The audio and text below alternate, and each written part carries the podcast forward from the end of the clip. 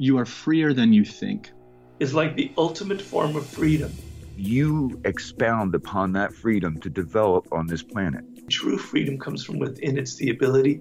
Thinking to myself, I can help you or I can destroy you. Man, as a two-time felon, I work really hard and I've been a, I've been a life learner. When things are feeling tough, let yourself be surprised. The world favors risk taking. Welcome, welcome, welcome to the Freedom Pact.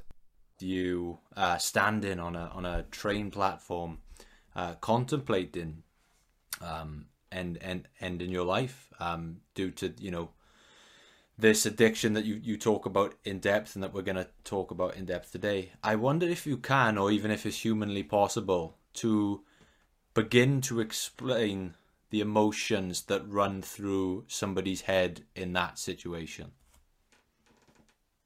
Yeah, um, obviously, for me, life had reached a point where I just honestly didn't see a way out. Um, it felt like my addiction and my gambling had become a matter of life and death. And it honestly felt like the only thing and the right thing to do. Um, and it's always very difficult to explain when it comes to suicide, which is a very complex um, thing and topic. Um, all I can say is that if you ever find yourself in that situation, people often say it's a very selfish act, and I, I, can see why because of what it leaves behind. But actually, when you are in that moment, you feel like you're doing the best thing for yourself and for the rest of the world and everybody else. And of course, it's never the solution, and nobody should ever feel like that. But that's how I felt. Um, and it then came to a point whilst I was stood there where I had an awful lot going through my mind, and it was like, well, it's it's either life or death. It's either I tell somebody or I don't, and and that's it. And it was at that point that my attention turned to other people, and I finally started thinking about other people, not just myself, um, because I used the word selfish a minute ago. Addiction does make you very selfish, and I was and I was only thinking about myself at that point, and I it was at that point that I thought, mm, what about everybody else? What about what this is going to do to everybody else? And I just felt like I could not do that, um, and so that's why I I reached out for help, and obviously it was the best thing I ever did. And unfortunately for me, my brother kind of responded to my cry for help, and as they say, the rest is history. And what was it about the uh, message you received from your brother that was enough to get you to step back from that train platform? I think, in all honesty, there were a few things. It, it kind of it, heightened that feeling of I can't do it to other people because there was this kind of just please don't do what you're about to do. Mm. Um, and although it was a message, I could almost sense the kind of desperation in in his voice, as it were. Um, but it was also just the simplicity of what he said. It was it was the fact that all he asked was that I talked about what was going on, that I was totally honest, and then I got the reassurance that he would stick by me and support me. And, and I think that's one of your fears when you're in that situation or you've been battling an addiction or something similar is that one of your biggest concerns is that the people around you are going to disown you and, and leave you. And that reassurance really helped. Um, but it was almost like the judgment just went out the window. Was, I don't really care what's going on. I just want to know the truth. Um, and I think that was, that was, that was the, the big thing for me. You described at one point that it felt like you were keeping a, and, and the quote you use is a dirty secret. And that way of viewing addiction must make it almost impossible to think you could ever talk to somebody about it over the fear of uh, ridicule, over the fear of uh, judgment. What did you fear would happen if you told your, your loved ones and friends long before you eventually did? Yeah, um, and I think you're absolutely right there. And, and I described it as a dirty secret because that's what it felt like, and everything that went along with it, um, which obviously I'm not proud of at all. I, I think actually, weirdly, and we may touch on it at some point, I think the fact that it was gambling Hmm. made it even worse. Um, and I often say to people, there are other addictions that I wouldn't wish upon my worst enemy. But I honestly think I would have found it easier to admit I had a problem with drugs or alcohol because possibly slightly more acceptable. Gambling, there was no way I could tell people it was gambling because whenever it was mentioned, it was it was always this, well, it's gambling, you're an idiot, just stop, um, which made it harder. Um, but I think for me, going back to the original question, I think I'd lost everything except the people that I love. And that was the bit that I feared most um, because ultimately I had lost my house, I'd lost my job, I'd lost hundreds of thousands of pounds worth of money. It was that they were all that I had left. And of course, my life. Um, but as I just said, it, it felt like my life was worthless other than those people. And I thought to myself, well, if, if they're not going to be with me, then there's nothing worth living for. But of course, now I, I realize that, that there is. And fortunately for me, their reaction was very different to what I thought it was going to be. And the amount of people that I talk to who do have the bravery and the courage to speak up about whatever it is that their problem is. So often they say the way they played it in their head was very different to what actually happened. I think that a um, something that reaffirms uh, the beliefs of a lot of people struggling with, with gambling addiction that they, they can't talk about out of fear of ridicule is when you see someone, uh, a high profile person, um, come out and, and speak about gambling addiction. Or, I mean, recently we, we've had the, the story of Ivan Toney, the footballer, um, who's been involved in a betting scandal and, and has, um, you know, there's been points towards him having an addiction. And a lot of what you see online are people making sort of gambling related jokes or gambling memes around uh, this this player who's obviously got a re- you know he's obviously got a problem when you see something like that unfold online does that make you sad because there's probably a lot of people out there struggling who who look on social media see these things and they think to themselves well, i could never tell anyone if this is the reaction that these people get yeah absolutely i think stigma is a huge problem when it comes to addiction and, and mental health generally. A lot less so nowadays. It's a lot more talked about, and we are breaking down those barriers, and the stigma is being reduced. But there's something about gambling where it's so ingrained in culture and society, it's so normalized.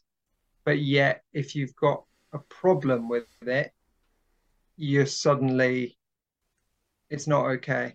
Um, and that definitely needs to change. Um, but I think also it's often not taken as seriously because it's not something that you put in your body that your body starts to kind of rely and depend on. So there's a kind of misunderstanding of it as an addiction in the sense that people think, oh well, it can't be as bad, but in many ways it's it's worse because of that. So yeah, it it does. I do find it hard, um, but I also think that the narrative is changing, and there are a lot more people talking about it. Um, there are a lot more individuals who have lived experience of gambling addiction who are prepared to share their story and and talk about it and help people understand it. Um, than there were five, ten years ago, and and I think that really does help break down those barriers. And of course, was one of the motivations for for me doing what I do now and, and writing my book. We saw a, a very famous case in the UK. I remember when I was younger, um, when it came to light, the the Jeremy Kyle, um, who, you know, uh, who, who, seemingly had this, you know, very, you know, uh, amazing life. He was very successful. You, you know, he had a lot of power, a lot of fame. Um, and he came out and said that he'd been suffering with a gambling addiction for, for many years. to the point where I think he said he would have taken odds on whether it would have snowed in Trafalgar Square on, on Christmas Day. Um, and, and I remember that shocking a lot of people at the time. Um, what does that say in that, you know, someone who seems to have this everything put together perfectly can be suffering with something and the world is none the wiser. There was no inkling from the outside that there could be any problem going on because I think with stuff like alcohol or drugs is you know you can see it, but with gambling addiction, no one would have guessed at, at that when Jeremy Kyle came up with that. Yeah, exactly that. I mean, it's often called the hidden or invisible addiction um, for good reason because it is easier to hide because um, the physical signs aren't necessarily there or they can be very different for different people. Um, you don't smell of it, can't see people doing it um, because ultimately most people now are doing it on their phones or on their computer. Everyone's on their phone and computer. You've always got a reason for doing it. No one questions it. Um, but also, I, I, think what's really interesting, um, and again, I think the world's wising up to this, is that actually often it is people that you don't expect it to be, and you can continue to be high functioning, and you can continue to live a very normal life on the outside and inside it all going on. Um, but I don't think that's sustainable forever. And I think people will always be found out or do something about it and get the help that they need. But I think it used to be that people think, oh, well, with addiction, I'll be able to tell because they'll start doing things that mean it's obvious. Actually, the reason you become so good at hiding it is because often you're bright and hmm. um, you you've you've become very clever in in that way. So yeah, it is it's terrifying that people continue to be high functioning and often people don't have a clue and and actually that was definitely the case with me and and has been the case with an awful lot of people um, until I would say in my case right towards the end when I just what I was doing just wasn't sustainable. Do you remember out, outside of maybe a family member, uh, you know, doing a bit of a sweepstake on the Grand National? Do you remember the first time you placed a bet? Because I think for a lot of kids, or especially in, in my experience uh, in school, there was always that one kid who um, was older than everyone else, and on his birthday, he would come into school and say, "Oh, guys, I'm old enough to place a bet now," and someone would say, "Oh, go and put five pound on Man United for me." And I think that's a lot of people's first introduction. Do you remember the first bet you placed? Yeah, I I certainly do. I mean, as you just said, um, I can't say gambling was never part of my life um, when I was younger. There are a lot of recovering gambling addicts, gambling addicts who get introduced to it at, at very young ages in different ways, whether that's kind of arcades, machines, whatever it might be, a family member doing it. Um, it went on in my family, but once a year, Grand National sweepstake. Um, it wasn't re- it wasn't never my money. It was my dad doing it for a bit of fun, and that's all I knew about gambling. Um, and it wasn't as accessible or as there as it is these days. Um, so I do remember my first bet where it actually felt like it was me, um, and that was on a roulette machine in a betting shop in in Durham, where I was at university.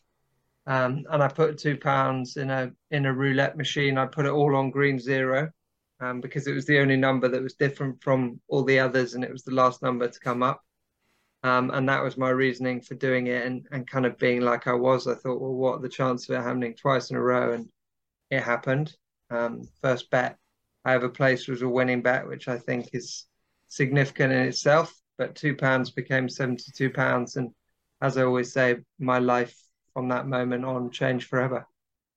Do you think if you would have lost badly on that sort of first day that your story could have been a different one? Yeah, I do. I honestly do because I think of the type of person I am, especially being super competitive and and loving the feeling of winning, not being a very good loser. Um, I I think I'll never know the answer. I don't. I can't say if I hadn't won money that day that I would have never gambled again. But I think my gambling journey might have been very different. And I think the first bet being a winning bet was significant. And then, of course, later down the line, having a big win. I think often those two things are common denominators for people that may go on and experience um, serious issues with gambling. Um, and I always say to people that the strangest thing is, and I didn't realize this until I stopped, but the feeling I got from winning the first bet, I basically spent the next 13 years trying to replicate. And of course, I was never going to be able to. Um, but yeah, that's that's the scary thing about it. Do you know a figure in um, across all the uh, bets you placed across all the accounts? Do you know the the figure in terms of how much money um, you had wagered in, in bets throughout your sort of betting career? Yeah, I mean, again, when I when I stopped, I kind of looked through some of this. Very hard to determine yeah. what I did in shops and casinos. Um, but online, I know that I transacted just shy of two million pounds worth of bets. Um, obviously that doesn't mean I lost no. two million pounds because the nature of gambling is that you do win and lose, and and actually that's what means it often goes on for a lot longer than you probably want it to because at times you do win and yeah i mean it's frightening amounts of um, money and and the figures generally associated with my addiction are pretty mind-blowing um, but the the other scary thing about it is I had no idea that any of that was the case. If you'd asked me how much money I'd spent, how much debt I was in, how many gambling accounts I had, how many loans I'd taken, I would not have had a clue. Um, but of course, when I stopped, it was then that I realized just the magnitude of it all. Yeah, as you were saying there, so two million pounds in, in, in, in sort of bets placed rather than money lost, but that's still a staggering amount. And I've when I've been looking into stories of gambling addiction, um, like when I read your book, I recently read Paul Merson's Hooked, another great book. Um, uh, addicts seem to describe, especially online gambling, as not so much as dealing with money, but almost playing with numbers on a screen. Is that how it felt to you? Just numbers on a screen rather than actual, you know, hard hitting money, cash in, cash out. It was just numbers on a game almost. Yeah, hundred percent. I mean, when my gambling moved online, which was pretty early on, to be honest, and and how I did the majority of my gambling at the height of my addiction, the money didn't feel real. It it felt like monopoly money, however you want to describe it. Um, I'd lost all value for for money, um, it was just a number. Um, also, no, no, amount of money was going to ever, I know now, going to be enough for me. Um, it wasn't about what I won financially, it was about being in the moment, the chase. Um, is it going to win? Isn't it going to win? And then obviously, the bigger the win, the kind of bigger the feeling but it didn't matter to me financially really at all. Um, the main thing was, does this mean I can have another bet or not? Um, how big can the next bet be? Um, that was all I was bothered about really. That was when I well when I know now that I had a serious addiction because I think if you if you're not addicted to it and, and you're gambling and it's not necessarily a problem, you do feel the wins and the losses, and it, it is very real. Um, so I think that's a sure sign for anybody when actually it's not about the money anymore. When I first read your book and I came fascinated with this topic and started, as I mentioned, there reading other books and digesting podcasts and talks around this topic, one thing that I became quite alarmed by and quite fascinated by is the accounts of of um, gambling addicts who who spoke about how if a sometimes if a bet came in too early, they would feel disappointed. So if they put hundred pound on Man United to score against you know Man City, and Man United scored in the first five minutes, that they almost felt disappointed that it was over so fast, even if they won. Can can you speak to that at all?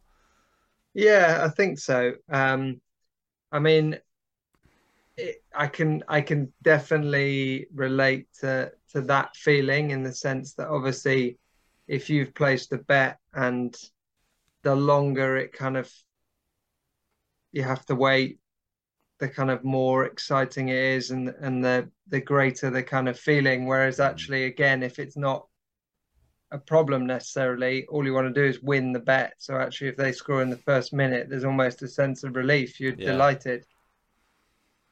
For me, my gambling was always it was always about kind of frequency of doing it. Mm. So I can relate to it, but I can also relate to probably a feeling of if I had a winning bet early on, I then knew that during that game, I'd potentially have more money to be able to gamble on it and put more bets on it. So yeah, it's it's bonkers in the sense that you your emotions around winning and losing when you're addicted to it are very different to what people who don't who gamble and don't have a problem or an addiction with it. So as everyone starts out gambling, it's, it's normally 50 pence here, a pound there, and it, and it creeps up to 5, 10, 20, 50, 100, and, and 100 becomes the new norm, and then so on and so on. How did that sort of path look for you? How quickly did you get from the 50 pound bet to the thousand pound bet? What, what did that journey look like for you? Yeah, exactly as you just said. When I when you start out, you start out generally with small amounts of money, or it's relative to how much money you've had and what you can afford to lose. And and for me, whilst I was at university, it was generally kind of smaller amounts of money. Um, I probably was fortunate in the sense that I had more money than most people because of my situation playing professional cricket at the time and being paid to do that. So I was probably gambling more than most people financially, but it, it was relative to me. Mm-hmm. Um, the big turning point for me was December 2010. The frequency of my gambling had kind of increased the whole time I was doing it. It was never I gambled less. It was always more, more, more, more in terms of how often I was gambling. But in terms of money, it was still similar amounts of money per bet or stake. And then in December 2010, when I one night won £35,000 from a £500 bet on a football accumulator, that was extraordinary because overnight I went from placing between 10 and 50 pounds on a horse or a football bet to overnight I would be putting between 200 and a thousand pounds um, overnight. And once you start placing bigger bets and gambling more, it's actually very difficult to gamble less. Mm. Um, if you get used to putting big stakes on and winning larger, it's very hard to then go back to the. And that was the big problem for me is I then lost that money in a matter of weeks, and then I wanted it back, and I started trying to win it back. And then when it had gone, I got myself into debt. But you you'd think rationally, you'd think, well, when you then lost all that money, you'd go back to putting small bets on. Nah, almost bigger. Wow. So I appreciate this is this is hard to talk about, and this is why I encourage everyone to check the book out because you really do. Uh, you don't shy away from anything in the book. It, you know, it's a brilliant account of, of what I imagine it really must be like. Do you remember the first time you borrowed money to place a bet and how that sat with you morally at the time and how you justified it to yourself? Yeah, it's a it's a good question, and I think there's two very different answers to that. One is around the money that I'd borrowed off sort of banks, payday loans. Um, that was different as far as I was concerned. Um, it felt like, well, those kind of organizations exist to lend money to people. That's what they're built on. So there was there wasn't really a moral dilemma there. There was, of course, a kind of emotional one from a stress point of view. I mean, when it comes to some of the payday loans, mean, I wasn't obviously thinking rationally at all, but I was I was borrowing small amounts of money and agreeing back to pay huge amounts. But I just thought, well, that will enable me to gamble. Then once those had run out, it was then that I started to turn to individuals. Um, and I think the the biggest point at that that time was it was it was the depth of the lying that I was telling in order to get that money because it was almost like the bigger the lie, the more likely it is that people are going to lend me money. Yeah. Or question or not want to question it. And I mean morally, yes, I certainly que- I questioned it. Uh, there were times where I was like, "Wow, I can't believe I've I've just said that." But in order to feed my addiction, that was the priority. So I, over time, I started to just lose all my morals, values, and principles. Um, and they kind of went out the window. It was like, well, actually, they're not as important to me as my addiction is. So therefore, I don't care um, once I stopped, God, makes me feel sick um, now talking about it. But at the time, the honest answer is I didn't really care. Um, and that's hard to admit, but it's true. But also, the really scary thing about the borrowing is that almost becomes an addiction as well, mm. because that's like a gamble in itself. It's you reach out to somebody and say, Can I have X amount of money for this reason? There's that moment where you're waiting for a response that is almost like waiting for the outcome of a bet. And to me, that became addictive. Um, and it was almost like, well, if I can get that amount of money off somebody, could I get twice that amount of money off somebody? And that suspense was exhilarating. And it's scary because it was basic that was just another way to gamble as far as i was concerned. Um, but yeah it's it is it is frightening. That's what i i always say it changes you as a person because i'd lost those three things which actually matter so much to me when i'm not gambling.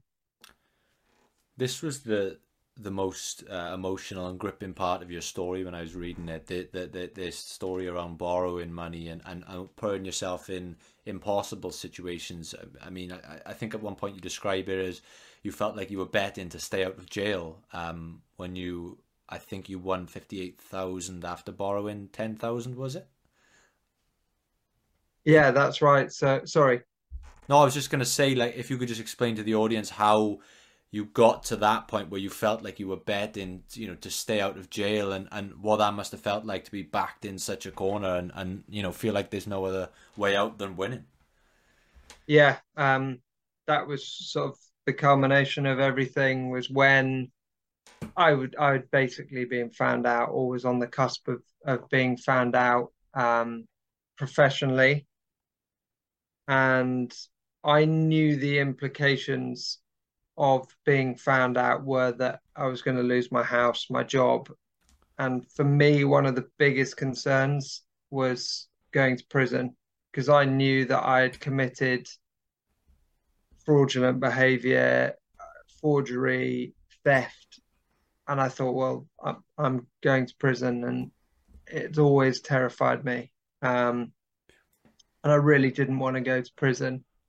And then at that point, when I knew it was going to be those, those were going to be the consequences, I then decided that, well, I'm going to gamble my way out of the problem. And that's the irony of a gambling addiction, which is different to other addictions. No alcoholic ever tries to drink themselves sober, but as a gambling addict, the only thing you ever think is going to solve the problem is gambling because you think, well, all I need to do is win, which has happened, rescue myself financially, and everything will be okay.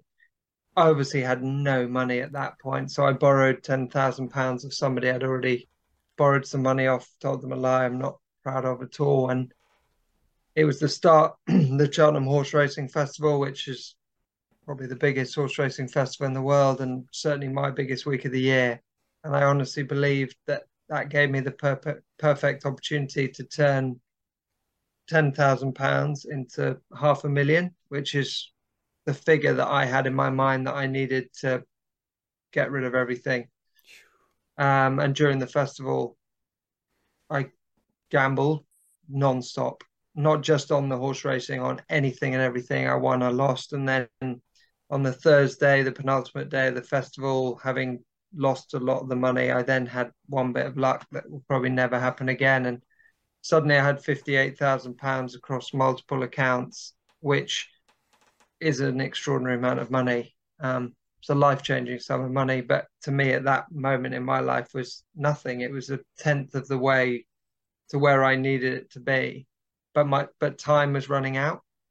So I then just did the most stupid thing you could possibly imagine, but weirdly what felt like the right thing to do and the only option I just decided to put it on one bet. Um, I put it on one horse and one horse race, the Cheltenham Gold Cup in March 2018 and I literally said to myself, if this horse wins, you're okay. Like you're not going to go to prison. Yes, you might lose your house and your job, but at least you can pay everybody back.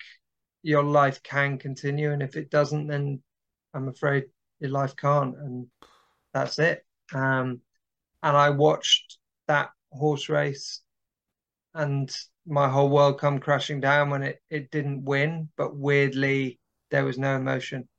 Um, I would people say to me, "Oh, I mean, I was sat in a lesson for goodness sake." So that tells you how easy it was for me to to hide. But I, it was literally just a matter of well, if this happens, that happens, and if this happens, that happens. Um, there's no emotion whatsoever. Wow. So just for some context, um, at this point when you said you were in a lesson you're teaching a class of students um, i think you said you you gave them a mock exam to complete whilst you were watching this this race that you essentially bet your life on um, at the front of the class and obviously the the, the horse doesn't win um, and i think you described it as yeah you said there was no emotion you just clicked you clicked x out of the browser and you went and stayed out of a window. Um, how certain were you at that point that that was that was it for you and that you were going to um, you know take that um, uh, undescribable measure? Yeah uh, i mean it was the most surreal and extraordinary kind of 45 minutes of, of my life that's for sure. And as i stood staring out the window there was a kind of very eerie silence. And at that point my attention kind of turned to well now i know that's happened. How do i how do i do it? Um, how do i go about this? What now happens between now and then? What do i need to do? And um, that was that was my only focus um, in my mind at that time i was certain that i was going to do it the fact that I eventually reached out for help, some people might say it might be that you never wanted to do it. And although there were various other things that happened that people might describe as attempts, which probably were, um, yeah, it, it, it was, there was a, there was an element of certainty. Um, but fortunately it didn't happen. One question I'd, I'd love to ask you, and this is a major theme in your book, um, and a lot of people talk about this, is how gambling uh, addiction can affect um, romantic relationships. Um, I you know reading stories online of people saying that they'd be in bed with their partner at night and like turned away from them with their phone under the blanket and you know what did your addiction what sort of impact did it have on one your romantic relationship but also the quality time you spend with your partner? Because again I, I read stories about people not being able to commit to actually doing any activities because they're always checking their phone they want to get the latest odds. What was your experience like? Yeah i mean the impact that it has on relationships is is so big um a lot's made of kind of money actually the wider impact of it in, in terms of mental health, sleep, time, opportunities, all those are, actually far greater than the money, although the focus is always on the money. When it came to my relationships, I mean, it decimated them. My, it, it certainly ruined a lot of relationships that I had. My now wife, who was my girlfriend at the time, that was kind of the last 18 months of my addiction. So weirdly, she only ever knew me as that hmm. and in that way and that made it easier for me to hide because it was almost like that's what I was like when she met me and she agreed to be with me so she didn't know any different whereas other people would have known different so it would have been easier for them to spot signs. You use the word like presence there. Um, i was never present in any situation because if I wasn't actually physically on my phone gambling, placing a bet, looking at a result, finding out what was next to gamble on, then I was thinking about it. So, so often I was in the room in a conversation, but actually I, I wasn't there. I just became incredibly good at hiding it. But also, it was easy to hide because everybody's on their phone all the time. So I often think other people are like that. They're just not gambling. They're doing something else on their phone, whether it's social media or messaging somebody or whatever. Um, but the biggest thing in a relationship is the lying. That's the hardest bit, is because I was a compulsive gambler, I was a compulsive liar. So in any of my relationships, whether it was a romantic relationship or family, friends, I was always lying about one thing, which was my gambling and my addiction. But I then almost lied about everything because it kept up in my mind that kind of mask, that kind of Jekyll and Hyde. Um, and that's the that's the bit that's difficult. It's exhausting. It's sort of draining mentally, but that's the hard bit. It's just the constant lying. And I mean, I didn't sleep properly for a long time because, and, and as you just said, I was the classic example of my girlfriend would be asleep next to me as she should be. And in my mind, it was like, right, well, now's my opportunity to gamble guilt free because she's asleep. So I don't have to give her any attention. And that's scary. Mm. Um, but yeah, the impact that it has on other people is is so big.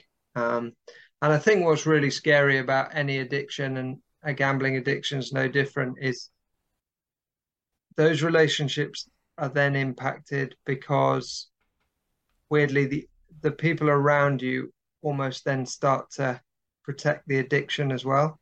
Mm. Um, my mum, she really struggled mentally and to an extent physically during my addiction, but she never told me that because she was so worried about what I would react.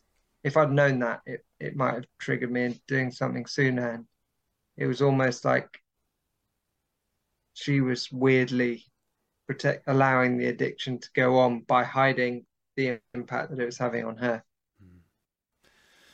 It's interesting the way you talk about it being easy to hide. Um, what I'd love to, to, to ask you about is is how what warning signs you can look for. Um, you know, if, if someone you know maybe maybe suffering with a gambling addiction, I think I think back to university, and I remember I had one friend, and he was he he loved football. So whether he was watching football twenty four hours a day, it was never anything alarming about it. Like you could walk into his his you know you know it was like in university, you could walk into his room at like one o'clock in the morning to chill, and he'd be watching like the the Brazilian B League, and you could almost think nothing of it because he loved football so much. You just thought, oh, that's so and so. He loves football. Of course, he's watching every league in the world. And then it's not until hindsight you think back to, well, now if I saw someone doing that, that'd be quite an alarming thing to me. So, for you as someone who, who suffered with a gambling addiction, what are some of the the major warning signs that you could give someone to look out for? How would you recognize someone with a gambling addiction? Yeah, in terms of of spotting signs in somebody else, um, I focus on kind of three or four that I think are significant. One is use of mobile phone. Hmm.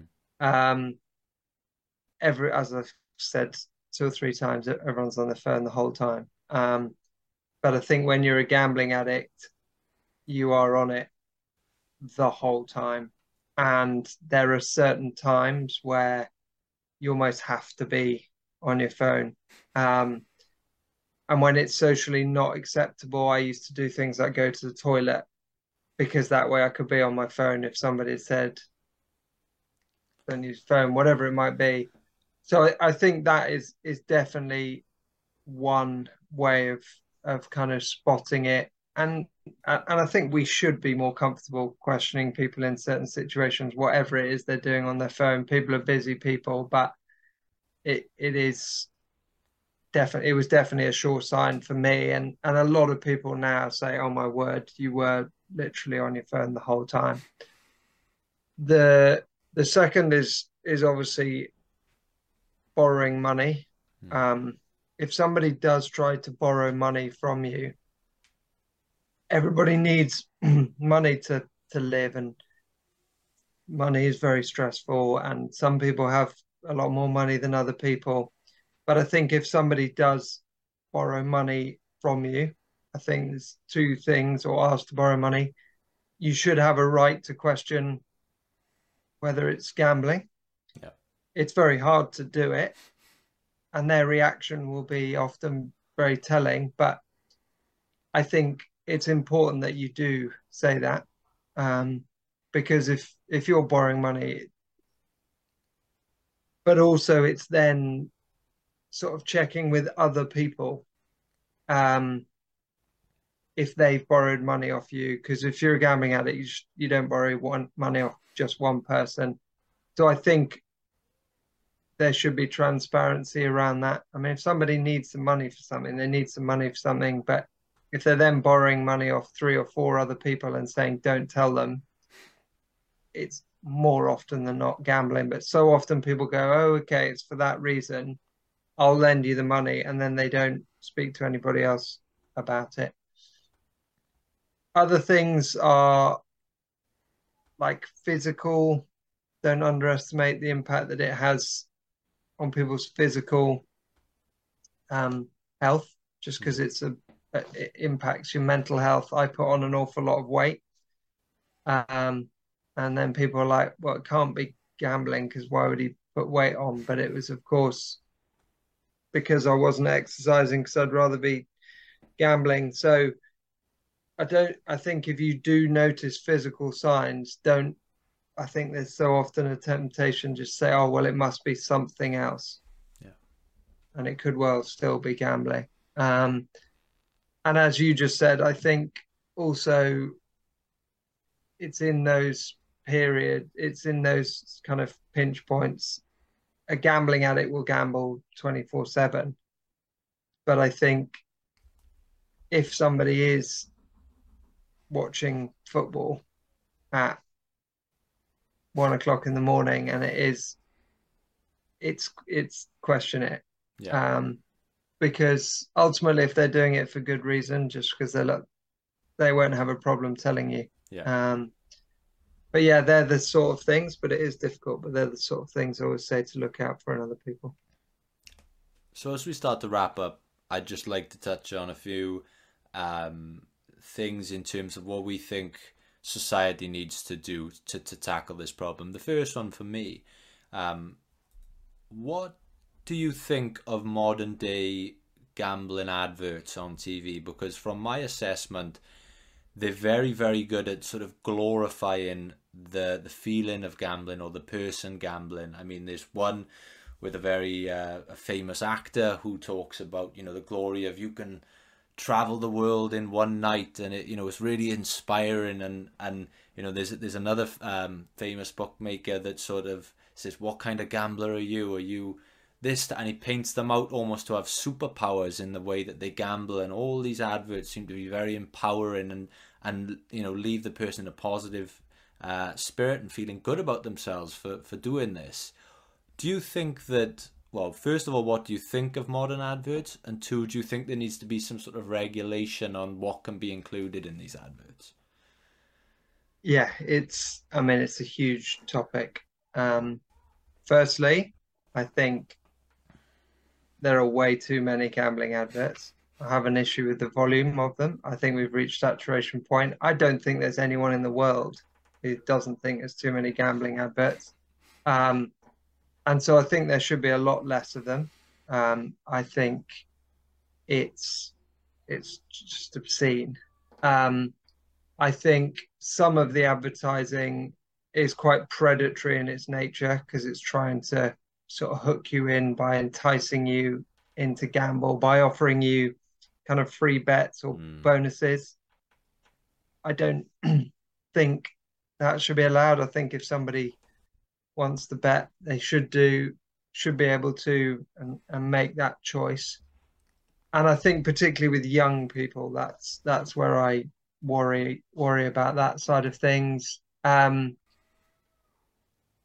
the actual a lot is made of of advertising and i i think maybe too much at times i don't like the glamorization of it the use of kind of celebrities that mm. This is it, it's all kind of glitz and glamour because actually it's not it's far from it. Um and i think the other thing that's really important about the advertising side of things is is the stuff that goes on that people don't see, which is the kind of once you sign up the the barrage of emails and things that you get um, beyond that. Um, so yeah, it needs to be far. There needs to be a lot more regulation in terms of just reducing it all. I'm not saying that they shouldn't be able to advertise what they do. But I do worry about the younger generation. It's illegal to gamble till you're 18 in most forms of gambling, and yet it gets rammed down their throat in every way, shape, and form from goodness knows how old. Um, so yeah, something something needs to change. Um, but I'm not one of I'm not one to kind of campaign for things to be removed because I think that will solve all the problems. Yeah. Um, I think it will help, but I think it's only part of it. There was one um, idea that you mentioned at the end of your book that really intrigued me, and it was that you said uh, sort of regulation over gaming, um, non-gambling activities, uh, especially with children. Um, and I, I'd never really thought about this much until I read it in your book, and then I remember something a friend said to me who he had uh, he suffered with gambling addiction, and I every year I set up a, a fantasy football league, and but there's no money involved in it. Like you don't put any money in it. And I said join my fantasy football league. He said I can't play fantasy football because it elicits very similar feelings to what it felt like when I was gambling. Because I'm suddenly sat there watching a football game, and all my focus is on whether Erling Haaland is going to score because he's my captain, and that that did make me think that things like fantasy football, maybe that's an extreme example, but they do sort of uh, elicit the feelings that you feel that could one day lead to, to gambling because they're very similar feelings. Yeah, absolutely, um, and I can actually relate to um, what your friend says because it, it is true to an extent. That said, the consequences aren't quite the same, but Yeah. it's it's your brain.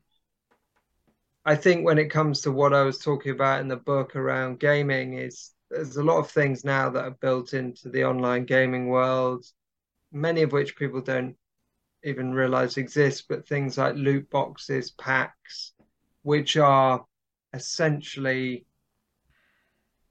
unregulated forms of gambling because it's it's the same thing. It's the same feeling. You're buying something to try and turning it into something more and if you don't get what you want you just buy another one. It's very addictive in its nature. It's designed to be that way.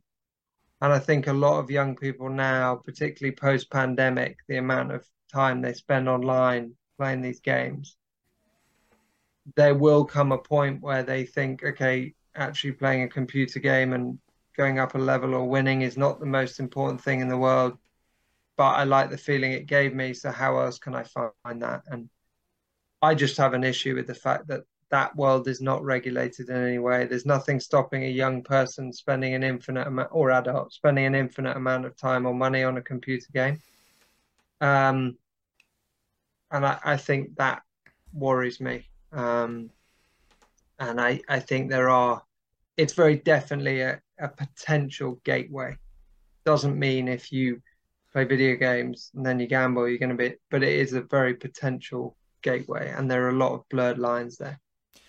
Yeah, absolutely. It makes a lot of sense to me because um, my younger brother, he's he's 17 now, but I remember when he was 12 years old, and you'd ask him what he wanted for his birthday, and he'd say, "I want um, whatever they called like Fortnite credits," because he wanted to open some sort of pack to get what he wanted, and he'd use his entire birthday money. He'd have like 50 pounds and he would just it would be gone in an hour on these Fortnite boxes. And similarly, I, I don't think you'll uh, mind me telling this story, but uh, my co-host that I do this podcast with, when we were very young in school, um, we were playing FIFA. Um, he borrowed a, a family member's uh, uh, card to buy a few um, Ultimate Team packs where you get these random, you know, it is gambling. You, you just get what you get and you don't know what you're going to get. But he really wanted Ronaldo. I remember when we were young and he, without his parents knowing, he spent, he just continued to spend on this card and he racked up an insane amount of money that he had to pay back to his parents. And it is, it is, it is essentially a form of gam- gambling. So it's very weird that we, we don't see it that way from a, you know, legally. Yeah. And it's, I mean, what happened to your friend is happening all the time. Um, because of that. And if you've got that kind of personality, that addictive nature, you you just hit the button, and it's so impulsive and it's so addictive. The the last thing um, I want to talk about before we let these guys know where they can find you and, and the book is, I wonder what you make of the the glorification over um, individuals like a Dan Bilzerian who's you know entire story is built on success through gambling um and i in fact before before we came on i had a quick look on youtube. And if you type in um you know how to how to get rich gambling how to win gambling there's a lot of these like motivational videos that feature people like dan bilzerian um and and his story and how he made millions um you know on on in the casinos and, and things like that. Do you think that as obviously there's nothing legally we can do about that, but as a society we have to become more responsible with how we glorify these people whose you know story isn't one that you know maybe it may be one in a hundred million chance of that coming true. Yeah, I, I mean, I think as you said, I don't think there's anything you can do to stop that. No. Um, and his story is one that goes in that direction. Mine's a story that goes in completely the opposite. But I think it's about having a kind of very balanced approach, um, very balanced view on these things. I think one of the most difficult things about gambling, particularly actually if you if you've if you're really struggling with it is people only ever talk about when they win and you only hear about the people that win and have everything never the opposite and so it makes you believe that you could be that person or that you are going to be that person and if you're not and you're like me, you're then thinking, well, it must just be me. Hmm. Because I've got loads of mates who all gamble and they seem to win every time they do it, and their Instagram, whatever, is awash with winning bet slips, and I've just done this, that, and the other. And I think that's the that's the difficult but is that's what people's belief is, and there's this misconception that people who gamble win, and therefore, if you don't, shame on you. Um, that needs to change um, because it's not reality. But there will always gambling's about winning and losing, and there will always be some winners. Um, but I think people need to appreciate that they're far outweighed by the number of losers, um, in my opinion, anyway. So this isn't something you've asked me to promote or, or, or give an advert for. I, I generally I, I'm saying this. My younger brother turns uh, 18 later this year. Um, and when I started looking into this topic, it really got me thinking about. I wish that someone had maybe given a talk in his school or or had had maybe reached them at a young age because I think you know if if I was to go and say hey you're gonna turn 18 soon there's I'm his big brother he's not gonna want to listen to me. But I wish that places like schools made more of a conscious effort because I remember when I was in school we had people given you know we had the police in to talk about drugs and alcohol but no one ever talked about gambling. Um, and in fact it, it's very big in schools now because I remember listening to a podcast uh, the other day with a teacher who says that you know a lot of the chatter she hears in, in her class or, or when she catches people on phones, they don't. A lot of these kids are gambling in class. So for for for my brother who will be you know able to gamble soon, which is very scary for me. I'm not saying he's the type of person that I think you know is sort of predisposed to that but it is a worry in the back of my mind. And I just wonder what sort of impact do you feel you're making when you go into a school and, and you speak to kids about this? And I wonder what the reaction you get from them is. Is, is there a positive one? Yeah, I mean, I think you hit the nail on the head there with what my motivation was for doing this is because I had an incredible education. I worked in education and other topics, other things were addressed um, in the right way and often very powerfully. And I thought, well, someone needs to do that about gambling and what I've experienced, and, and that's why I wanted to do it. Um, and it, it, it's not as talked about as it should be, and it's it was historically an issue that I think schools could ignore. They can't now. So I think that's why I I do what I do in terms of how it's received. It's very well received. Um, I think people find obviously the personal story element quite powerful. Um, I think the other the other bit that's interesting is it, it, it kind of doesn't just help people who might be gambling or struggling with something related to gambling. It's it's addiction and mental health more holistically. But I think probably most alarmingly, if that is the right word, is when I started doing this. I thought, well, I'm I'm doing this to equip people for life hmm. beyond school and to make more informed choices, better choices than I did once they are in the big real world. What's amazing is actually how many of them are already doing it. And I talk to kids that aren't legally allowed to gamble, and they're all doing it. It's ingrained in culture and society, even at that age. And so I'm like, wow, I'm I'm talking to them now, not yeah. for the future. I'm talking to them now. And so the one thing that never gets questioned is the relevance. Um, very rarely do I ever get, oh well, that, it's not relevant to us. It's it is. Um, I think the links between gaming is it makes it even more kind of relevant to all. So yeah, the feedback I get is is really positive on that front. I do get young people come up to me or reach out to me afterwards and say, look, that's had a big impact on me, and I therefore don't intend to do X, Y, or Y, or that's really helped me right now, and that's what keeps me coming back. That's why I do it. Love it, man. Well, we've talked a lot uh, about your book today, Might Bite. Um, as I said, I've, I've, read a lot of books on this topic, um, and I'm not just saying it.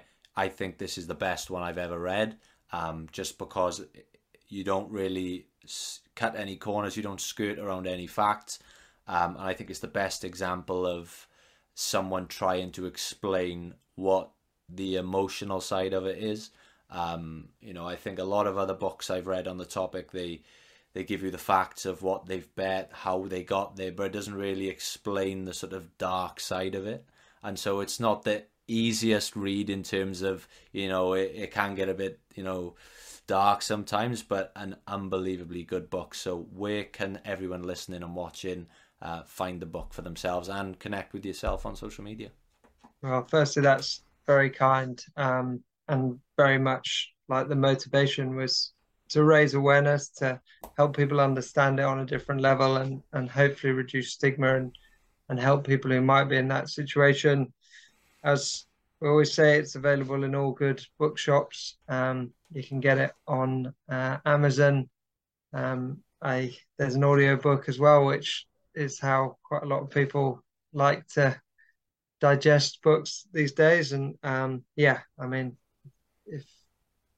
fancy reading it, I'd be very grateful. Um, social media wise, I'm on Instagram at Patch Foster and Twitter at Patrick Foster02. Um, and you can get more information about what I do day to day, the, the kind of talks that I go in um, and deliver in schools and, and organizations. Um, and obviously, I'd be delighted to, to link up with anybody that, that might be interested in me speaking anywhere. Um, and also, most importantly, if you are struggling um, and you do just want somebody to, to talk to or to listen who's not going to judge, who's, who's been there, um, please reach out to me. Um, I will get back to you. And I'm not a therapist or a counselor, but I will give you some advice using my own experience. I'll be there to listen and I will direct you in, in the right places to where you might, might be able to get some more support. Um, but um, I'm always always there if, if you need me. Amazing. Well, I will make sure that the link for the book, your social media, um, and all other resources and help that we've mentioned are all in the description below. Uh, if you're watching on YouTube, it'll be in the description. If you're listening on Spotify, iTunes, just swipe up and the links will be there. Patrick, thank you so much for coming on the podcast today. It's been an absolute pleasure. As I said, I thoroughly enjoyed your book and I thoroughly enjoyed this conversation. Thanks having me. It's been great to chat um, and keep up the great work. The podcasts are really good listen. So thanks.